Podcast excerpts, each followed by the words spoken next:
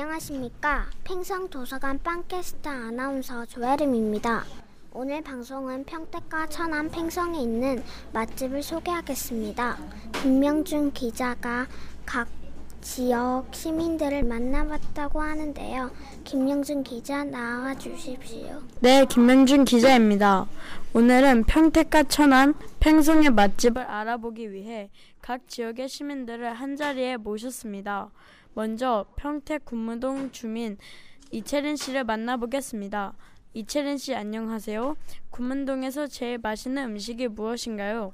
시댁에서 파는 길거리 음식이 제일 맛있습니다. 떡볶이, 오뎅, 순대, 김밥이 맛있어요. 배미지구에 있는 콩나물 고봉도 맛있어요.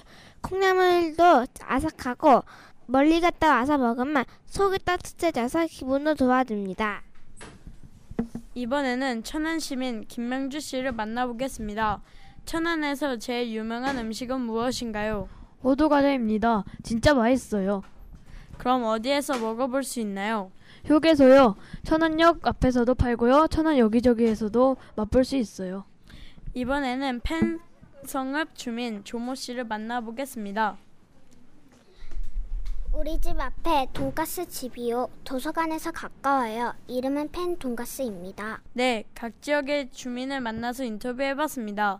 조혜림 아나운서 나와주세요. 김명준 기자 수고하셨습니다. 이상 평택과 천안, 팽성의 맛집을 알아보았습니다. 지금까지 시청해주셔서 감사합니다. 시청자 여러분 건강하세요.